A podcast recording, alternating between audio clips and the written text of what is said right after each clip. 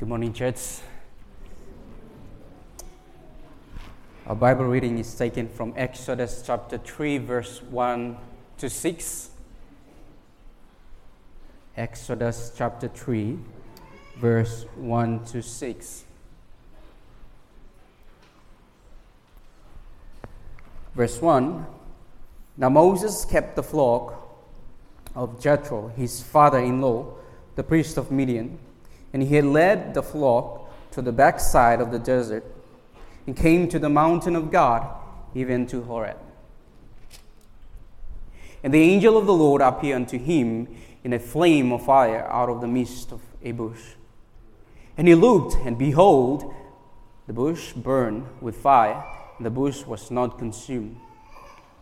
And Moses said, I will now turn aside and see this great sight, why the bush is not burned. When the Lord saw that he turned aside to see, God called, on, called unto him out of the midst of the bush and said, Moses, Moses. And he said, Here I am. And he said, Draw not nine hither, put off thy shoes from off thy feet, for the place whereon, whereon thou standest is holy ground. Moreover, he said, I am the God of thy father, the God of Abram, the God of Isaac, the God of Jacob. And Moses hid his face, for he was afraid to look upon God. This is the word of God. Now, Good morning, church. Uh, let's go back to Exodus chapter 3. Some of you are not familiar with this story, but many of you are familiar with the story of Moses and the burning bush. Moses is a central figure from cover to cover in the Bible. In fact, you would not have, the way it is written, the very first five books were it not for this man, Moses. Moses is an amazing figure because as he's revealed to us throughout those first five books, we find him more commonly for his failures than for his successes, more for his weaknesses than his strengths. And yet, God chose this man, Moses, to become synonymous with the law of God. You'll find Jesus at times saying, you have read Moses rather than saying you've read the law of God. This guy is an amazing character. The book of Genesis, written by Moses, is the background for the rest of not just the Bible, but especially those next four books Exodus, Leviticus, Numbers, and Deuteronomy. The Hebrew people call that the Torah, the teaching. But when you get to Exodus, it's Moses writing his own life story. And he doesn't write it as the hero, he writes it with every honest detail of his failures, but every powerful move of God. And that's one of the things I appreciate most about the writings of Moses. In fact, when we come to chapter 3 and see Moses' life and ministry, he has been transformed in chapter 2 from being the heir apparent of the throne of Egypt to a shepherd on the backside of the desert in Arabia. Um, probably one of the greatest archaeological changes in thinking in, in Bible teachers in the last decade has been the location of this very mountain. Now, this mountain here is called in verse 1 Mount Horeb. It's explained further that Mount Horeb is Mount Sinai. And tradition for nearly 2,000 years has placed that in the Sinai Peninsula, which belongs to Egypt. But more and more archaeological evidence follows what the Bible actually says in the book of Galatians that Mount Sinai is in Arabia. We would call it today Saudi Arabia. And if Acacia could pop that picture up there, that is the mountain it's a real mountain. It's a real place. It's a real place where, at the least, hundreds of thousands of Jewish people, but more than likely two million, fled from Egypt and over a period of some weeks, traversed and came to this mountain. Now, wherever the mountain is located, what's important is who met Moses at the mountain. And today I want to talk about take your shoes off, a lesson in obedience. When Moses is here at Mount Sinai, Horeb, in chapter 3, verse 1, he has no idea what things are going to happen, what things will transpire uh, in, in, in the next year. The next year is going to flip Moses on his head, which is pretty funny because he's 80 years old. Now, I'm, I'm getting older, Paul, but I'm not 80 yet. And I can't imagine being 80 and being a shepherd on the backside of the desert and, and seeing your, your life turned around so radically uh, in a short period of time. But in, at Mount Sinai, Moses meets God in this simple way at the bush. But at, right now, the bush is burning, but a year from now, the mountain will be burning. And he will see that with his own eyes. First thing I, want us to take a look at, let's, let's come back to chapter 3, verse 1. Moses kept the flock of Jethro, his father in law, the priest of Midian, and he led the flock to the backside of the desert, came to the mountain of God, the place, the place God led him to teach him obedience. God's plan meant that Moses was going to have to leave Egypt behind. And yet, Moses even records in chapter 2 that it's his own fault. Moses goes out. He, he's known since a child, raised by his Hebrew mother. He knew he was Hebrew and that he was not Egyptian. But he grows in the palace of Pharaoh. Now, you've got to try to comprehend the power of Pharaoh. Just if any of that stuff interests you pyramids, sphinxes, tombs in the Valley of the Kings those, those pharaohs had immense power. They were the world power until the events of the Exodus. After the events of the Exodus, they became not second rate, but they lost so much power that you begin to watch other kingdoms rise and they just knock Egypt back into its place over and over again. This place, Egypt, is a place of incredible power, incredible demonic spiritual forces, but incredible wealth, incredible armies, incredible construction. The construction projects that exist in Egypt we today, with our advanced technology, still have no idea how they did it. The, the giant pyramids at Giza outside of Cairo, you, to, to see the size of the blocks, and these things were built the time of Abraham, like hundreds of years before Moses. How did they move those blocks? How did they get them on top of each other? How, all that stuff is fascinating. That was the this is the this is the environment Moses is coming into as a leader. It's going to be his. There could be one day that there is a pyramid to, they think his name was Sobek Hotep. They think that may have been his, his Egyptian name. He would have been, he could have been a pharaoh. But he details how when he went out to look on the sufferings of his true people, the Jews, the Hebrews, who were being treated as slaves by the Egyptians, he actually stopped a fight or a beating by one of them and killed an Egyptian. And then because the news of that spread, he fled from Egypt. Like he lost everything in one moment of anger. Does that teach us anything about anger? There could have been, like, there could have been all these statues, Ramesses and Khufu, and, and naming all, the, uh, all of the ancient uh, Egyptian pharaohs. There could have been a, one that was Moses. One moment of anger cost him everything. But you see, God works all things to his plan.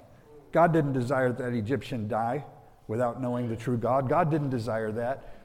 But God takes and turns that around. Now, as Moses flees, Moses has no idea that he's going to go from eating the finest things that Egypt had to offer to dining in the desert with a bunch of sheep.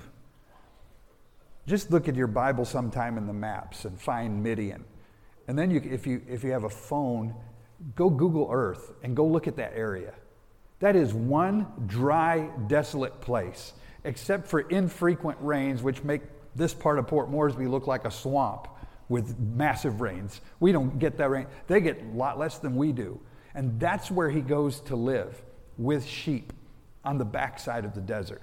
It's a huge change, but it's what God engineered for his life. This place that God has led him. Moses, according to the book of Acts, in the, in the sermon that Stephen preached, Moses really believed that he was going to use his influence and his power to deliver his people. That was Moses' plan. That's in the book of Acts. You don't see that in Exodus. But in the book of Acts, he thought he could do that. But God didn't want it to be that way. God didn't want a Pharaoh of Egypt to deliver his people. Because then who gets the credit? Who gets credit? The Pharaoh does. Egypt gets credit. We enslaved you, we set you free. God said, No, no, no. I am not going to let a Pharaoh set you free, whether it's you, Moses, or whether it's, it's the one on the throne before you. No, I'm going to set these people free. And Moses has to go through this crisis to begin to learn obedience. God uses weakness. God uses weakness. We hate to be weak. I hate to be weak. I was sick last week. I hated that. I wanted to be down here with you guys, and I was like, get up. And the body said, nope, sit down. Weakness. But what, is, what does God say through the Apostle Paul? God hath chosen the foolish things of the world to what? Confound the wise. He has chosen the weak things of the world to confound things that are mighty, to confound it, to make him go, What? How, what? Huh? There's no way. That's confounding, making him like, there's no way. This should not fit. God chose the base things, the lowest things of the world, and the things which are despised hath God chosen, the things which are not, to bring to naught, to nothing, the things which are that are, that no flesh should glory in his presence. Coming into the Christmas Advent season. There is few, there are few stories in world history that compare to Mary and Joseph in a manger with the Prince of Peace, the wonderful counselor, the mighty God, the everlasting Father, being born in the middle of a bunch of animals. Few things. But God chose that. God does that. Why? That the, that the excellency of the power might be of God and not of any of us. God doesn't choose the wise. Did you ever wonder, man, boy, if that guy got saved, like he has such a presence, he's such an intelligent guy, he's such a good speaker. Why doesn't God save people like that? Because everybody go, wow, what a great speaker, what an intelligent guy. No, God picks people like us.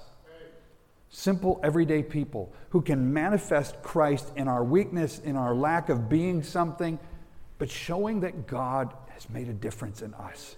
He, he chooses weakness in, in 2 Corinthians 12, he even told Paul, Paul's like, God, I've got this one infirmity and it stops me. I could do so much more. And God's response is 2 Corinthians chapter 12, verse 9. He said, Paul, he said to me, My grace is sufficient. It's sufficient for thee. My strength is made perfect in weakness. And so, therefore, Paul was able to say, most gladly, therefore, will I glory in my infirmities that the power of Christ may rest upon me. I, I, don't know that he ever got victory over being frustrated, that he was weak, that he had whatever problems he had. Some think it was his vision. I don't know if he ever got over that. But I know that as he thought it through theologically and spiritually, he was like, No, God, you're right. I'm wrong. Show yourself strong. God chooses obscurity to do things we think of the great apostle Paul. Honestly, if you lived in Paul's day, he was not that great a man in the sense of who liked him. We love him. We look at his books in the New Testament. You look at how the Galatians felt about him, how the Corinthians felt about him. You look at how the Romans, the, the Roman government thought about him, how the Jews thought about him. He was not a very popular guy. In fact, he, after his conversion, goes, goes to Arabia. Huh. Some people think he went to Mount Sinai just to follow what Moses did, just to follow what Elijah did. Maybe I can meet God there, like my two heroes, Moses and Elijah. He's there. We don't know what happened at Arabia.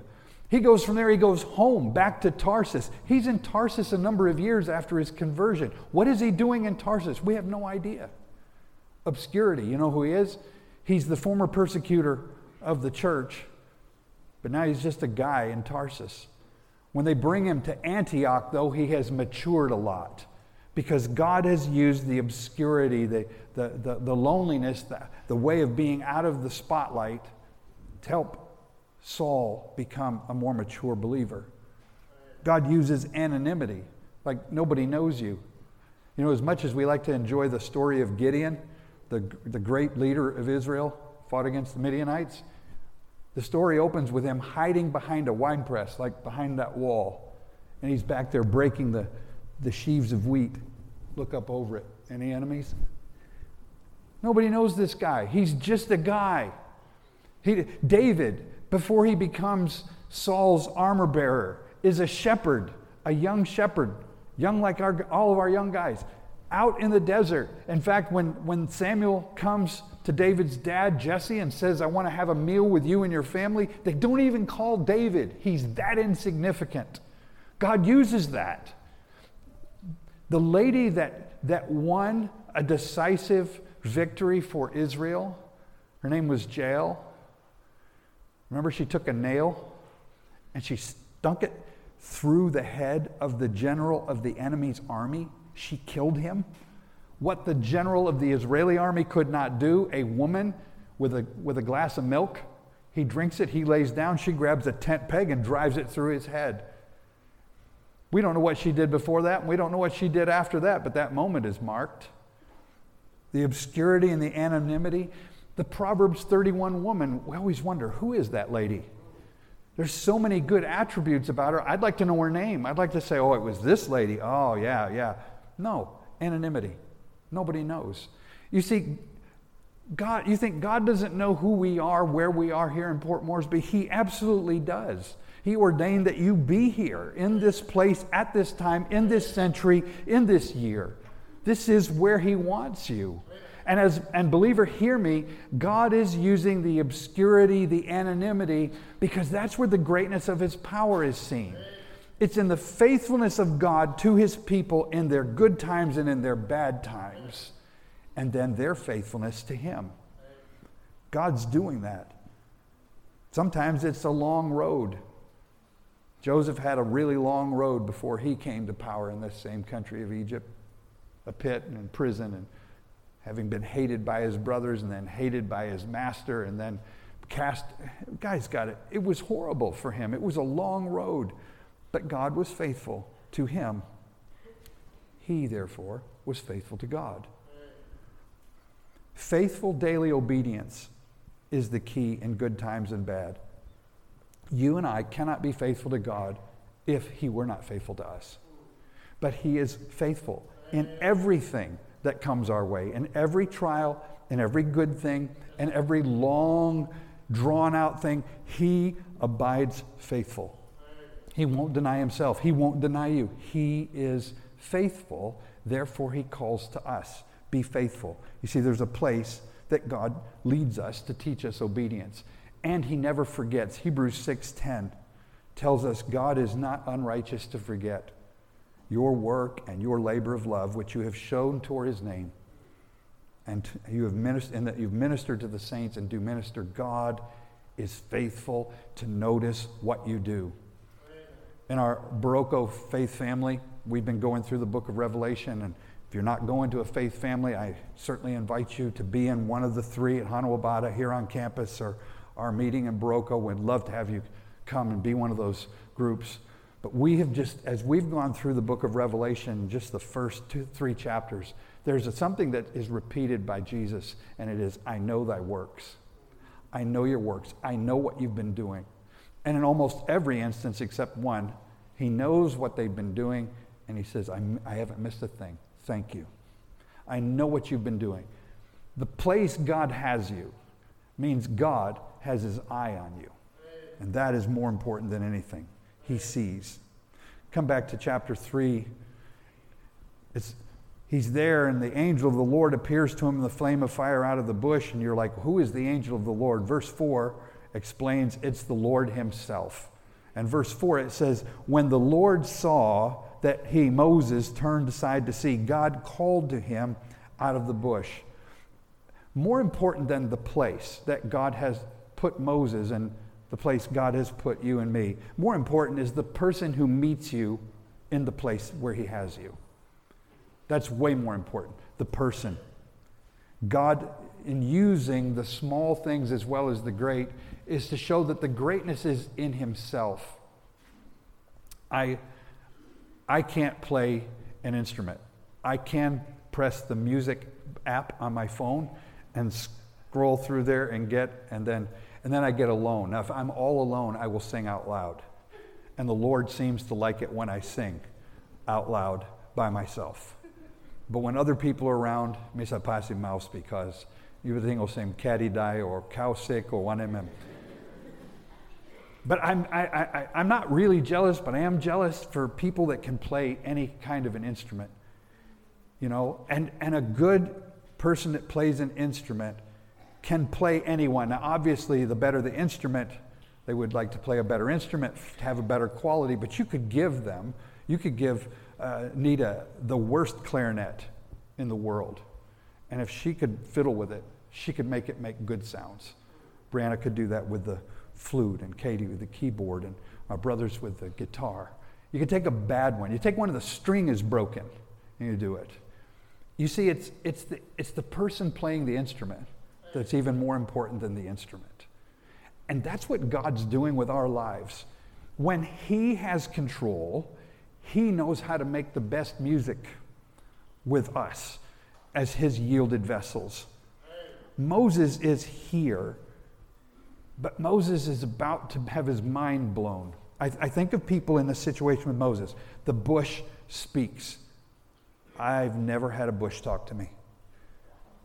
Maybe I've had a high fever and I've seen some crazy things, but I've never had a bush talk to me. This bush is talking to Moses, but he doesn't even he doesn't even go, way I'm on him. No, no, no. The bush said, Moses, Moses, and he's like, here am I.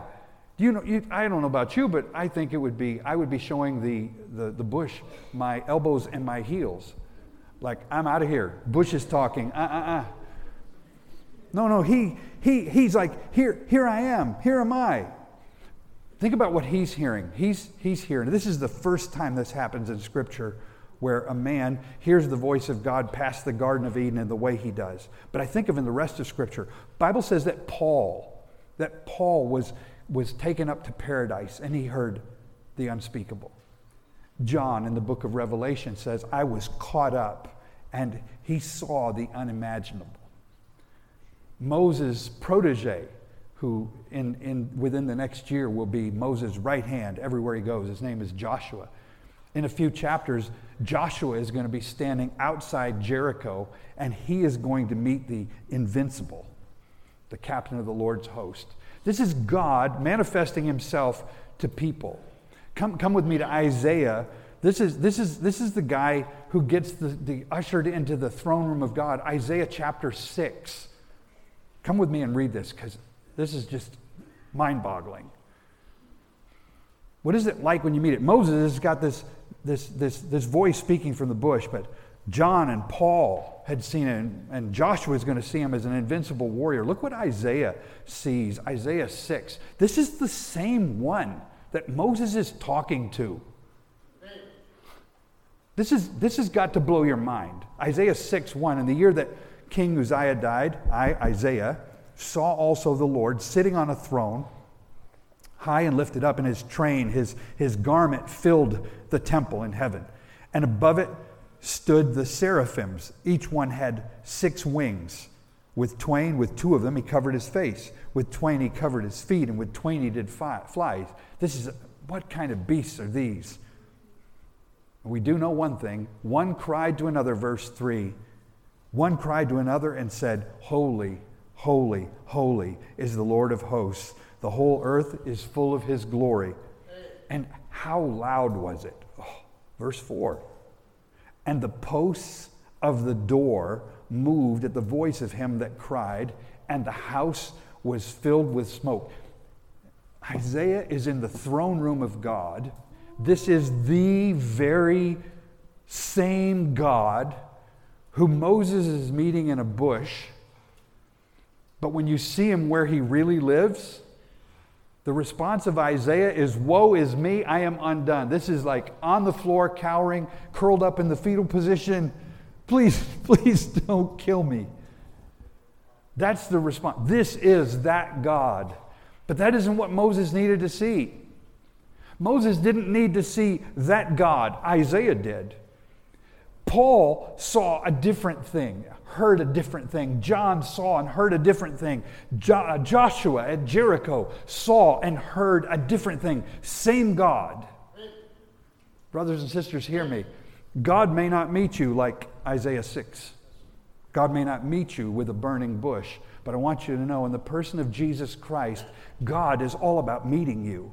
And God wants you to meet with him. This is, this is his call. Moses spoke with the presence of the personal God.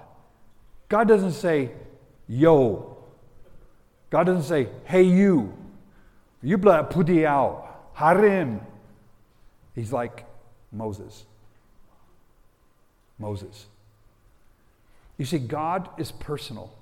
For us, God is personal in the, in the person of Jesus Christ. This is the world creating God. Moses himself would later write about that as he writes the history. The world creating God, but Moses is about to learn him to be the promise keeping, prayer answering God. And that's the God that you and I need to know. If if our religion were that of Islam, we would be in a perpetual state of Isaiah 6. Because Allah is not a personal God. Allah is not concerned with your personal being. Allah is concerned with your obedience, raw obedience, and He gives you no promise of how He will bless you. This is their doctrine. No promise of how He will bless you for your obedience. But I want you to know the Bible is filled with people meeting with God and God manifesting himself in different ways for the different situations of his people. And God wants to meet with you. God wants to meet with you. How beautiful is that? Thomas says to Jesus, Show us the Father, and it sufficeth us. Jesus said, Thomas, been with you so long. He that hath seen me hath seen the Father. That was what those disciples needed, and that's the God we have now. Yes, the holy, transcendent God of the Old Testament is our God, but hear me, He's Jesus. Christ Jesus, born of a virgin in an obscure manger in a town called Bethlehem, grew up as a man just like you and I, tempted in all points of sin, just like we are, yet without sin he got tired, he got hungry. The scripture records that. But without sin, he was able to offer himself for us. I, I'm fascinated every time I think of the gospel shape of the knowledge of God. God created the world, and he created it perfect. Every time someone questions you and says, If there's a God, why is there so much trouble in the world? That is such an easy question to answer. The answer is man. God created man perfect in a perfect environment, and then he gave man a choice. And that very choice is the thing we took and threw it back in the face of God and said, I'll listen to a serpent, I'll do what I want. And when we do, Adam plunged us into all the problems we see today. Thousands of years of history of death and destruction, hatred, vile filthy ungodliness because of one man's sin.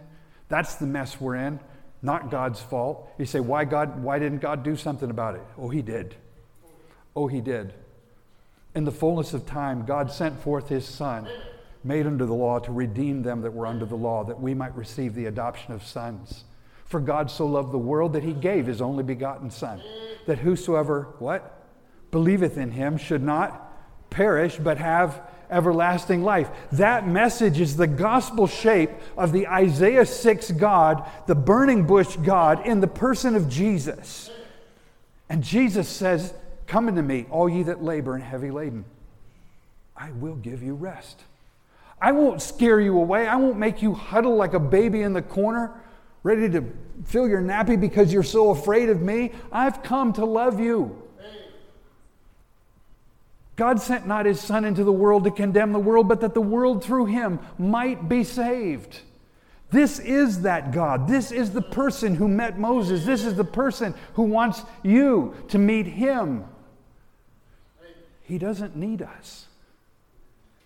As the great and mighty God, He doesn't need us. He existed without us, He will exist without us afterward, but He chooses to bring us to Himself. That should make us worship God. He desires to have us. God commended his love toward us, and that while we were yet sinners, Christ died for us. The wages of sin is death. But the gift of God, not something you can work for, the gift of God is eternal life through Jesus Christ our Lord. He, God, made him, Jesus, to be sin for us, he who knew no sin, that we might be made the righteousness of God in him. Listen, I, I don't know where you, you met God, but it was your bush. And that's where God was bringing you. And if you don't know Jesus as your personal Savior, not an abstract God who lives at a distance, but the God who insists on dwelling in you, remember that's his name, Emmanuel, God with us. I tell you, please, you need to know him. He's standing by. He's calling you. He's drawing you. He is, he's there. I'm there. I want you to meet it. Ah, in this lesson of obedience. So how does this, how does this all come together? This is where it gets beautiful. Verse 5. After he calls Moses in verse 4, and Moses said, Here am I. God says this to Moses. He said, Draw not nigh hither. Don't, don't come close to this burning bush. Put off thy shoes from off thy feet, for the place whereon thou standest is holy ground. The lesson that God taught him is that ground emi bin krungutim hamas plataim one time sip sip. Emi holy ground. I don't think this is Moses' first time to this mountain. He's, he's a shepherd. Shepherds know where the water is, shepherd knows where, shepherds know where the grass is. And every year, they lead their sheep to the same places. Why? Because they know that it's going to grow. They know there's going to be water there. Moses has been doing this for how many years? Four zero. That's almost as long as I've been alive. 40 years. 40 years. It's possible he's been 40 times to this place and he's never seen this before. He's never noticed this before. But what God is teaching him is Moses, this place is holy. Can I say this? I don't believe if he's been there 40 times, the other 39 times that it was holy. It's not holy because of what it is, it's holy because of who is there. God's presence makes it a holy place. This, this is only said one other time in the Bible, and it's to Moses' protege, Joshua, outside Jericho, outside the ungodly city, the city that its wickedness, it's just horrible. When you just, when you just, the Old Testament does this, it cleans up our lives so much. The Old Testament mentions the names of, they worshiped Baal and Ashtaroth. And we read that. Okay, so Brukim Skrulo God Gimon those people in their context would go, and they wouldn't talk about it because of the vileness of the religious ceremonies involved sexual perversion, sacrifice of children, ungodly, ungodly things that they did. And all you had to do is say the worship of Baal, and a Hebrew would go, the Bible cleans all that up for us. When Joshua is outside Jericho, he knows what goes on inside those walls. And this man stands up in front of him and says, Take off your shoes, son. You're on holy ground. This is holy ground. Uh uh-uh. uh There's so much vileness in there, it flows over this ground like filth and disgust. Take your shoes off. This is holy ground because I'm here. You know where holy ground is? It's on your mat where you have your prayer time. It's in the corner of your veranda. It's under the mango tree. It's that place where you, Christian, you go to meet God. Drivers, it might be in your bus when you're having to wait.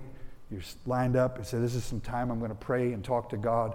Everywhere you go, Christian, Every place the sole of your foot touches is holy ground because the God of Isaiah 6, the God of the burning bush, indwells you. The Spirit of God dwells in you. That place is holy ground, and you and I better learn to respect everywhere we walk. Respect everywhere we walk. This pulpit is holy, but it's not holy because of me. It's holy because of the God that's here. The chair you sit in is holy, not because it's inside a church building. It's holy because of the presence of God and the, and the sooner we realize, we get that lesson that every, every bush is holy, every ground where we walk with the Spirit of God is holy. God's ordained steps for me, the things He wants me to do, the places He leads me, is to be in His presence. Every place is holy. You know what's interesting about the Bible? The word holy appears for the first time in that verse. We've made it through 52 chapters of the Bible, and the word holy has never been mentioned. This is it. And the first time it's mentioned, it's not the tabernacle and the Ark of the Covenant, it's on a mountainside in Arabia. God's lesson for Moses I am about to transform everything around you. Everything in your life, everything in your people's life, and everything in Egypt. But let's start right here. Get your shoes off. This place is holy. Do you have a Sunday part of your life and a Monday part of your life? I propose that your Mondays and Tuesdays should be as holy as your Sundays. You say, but, but I'm busy. That's when I'm in my. Oh, no, no, your work should just be a sanctified part of your life your worship here with your brothers and sisters. Praise God for the opportunity we have to meet together. But your Mondays and Tuesdays and Wednesdays and Saturdays all ought to be holy ground. We as God's people should be drawing near. How, how do we live holy? How do we live holy? Let's look real quickly. Three, chapter 3, verse 4. Moses, God called Moses Moses, and Moses didn't do like me and want to run away. He responded, Here am I. Don't be looking for YouTube prophets and Facebook Pharisees. You and I have the privilege to read God's word ourselves. And, and are we? Do you? You see, that's how God speaks to you. He's not coming down out of heaven and giving, I had this dream. You had pizza. Okay, you assemble something I'm making you dream on your dream means something to you, but it, you can't prove that to me. But you can show me from the pages of Scripture. This I read this this week, and wow, God really met with me here. That's it. Your your anchor needs to be in what God says. So you need to listen to it. You need to say when the Scripture is is is working in your heart. You need to be that. Here am I. Verse five. When, when God told Moses to take his shoes off his feet, Obedience is the key to growing spiritually. It says in verse 6 that Moses hid his face. I cannot but believe that Moses whipped his sandals off in one direction and, and covered up. I don't think he ignored what God said. When God said, Take those shoes off. Do you know that one of the most difficult things as a new Christian is to learn obedience? Some of you know the Patch the Pirate song, Obedience. I'm sure Miss Katie and the teachers could all sing it for us. But obedience is the key, and it's the truth. Growing spiritually doesn't happen if you aren't obedient. And the obedience is, is in the simple things. We don't get to pick and choose what we obey. Well, I know the Bible says that, but it's hard for me to give that thing up. So I'm, I'm, I'll hold that one, God. But these nine, ten things, I'll give that up. I'll change my life about that. Just, I, I have to hold that. I, I can't change. I've heard that so many times in my life. You know what? The Spirit of God, who is God, who is the God of the bush and the God of Isaiah's throne room in Isaiah 6, is the same God that dwells within you. And He desires you to be holy in His presence. And He desires to give you victory. Can I tell you this? Some of us, me included, are going to fight with certain sins your whole life. But the Spirit of God that's in you says, keep fighting, keep fighting, keep mm. fighting. Because one day there'll be that last breath taken. And as that last breath, last breath is taken, among other things, as you say your goodbyes, you say, I am about to awaken a newness of life that I can't imagine, but sin is behind.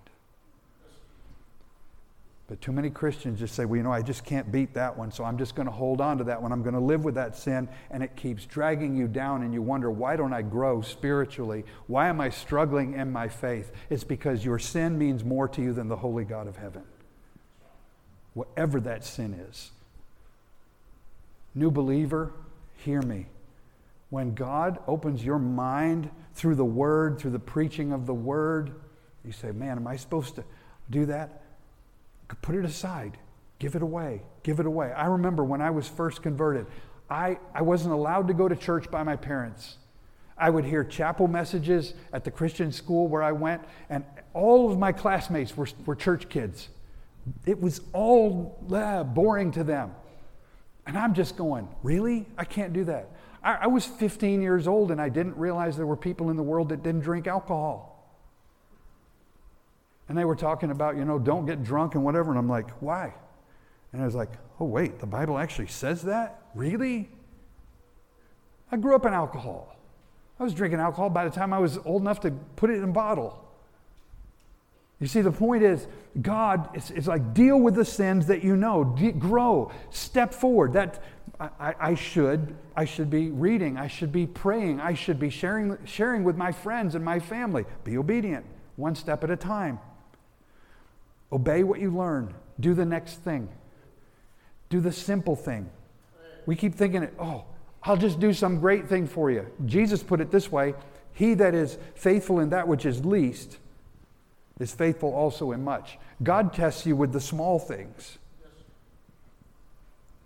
How many times in, in, in my life and ministry have I watched young people? I have a desire to serve in the ministry. And so you give them this assignment. Good, I, we really need some help. Can you help clean this area up over here and you know keep things in order or whatever? And some of them do it. Some of them just get on it and stay on it. And some of them just go off with their friends and are like, oh, I did this little thing. And, and you know what I find? They just don't do it. A brother explained it to me like this. He said, You want to see somebody grow as a Christian? He said, Just think of it as you throw them a ball.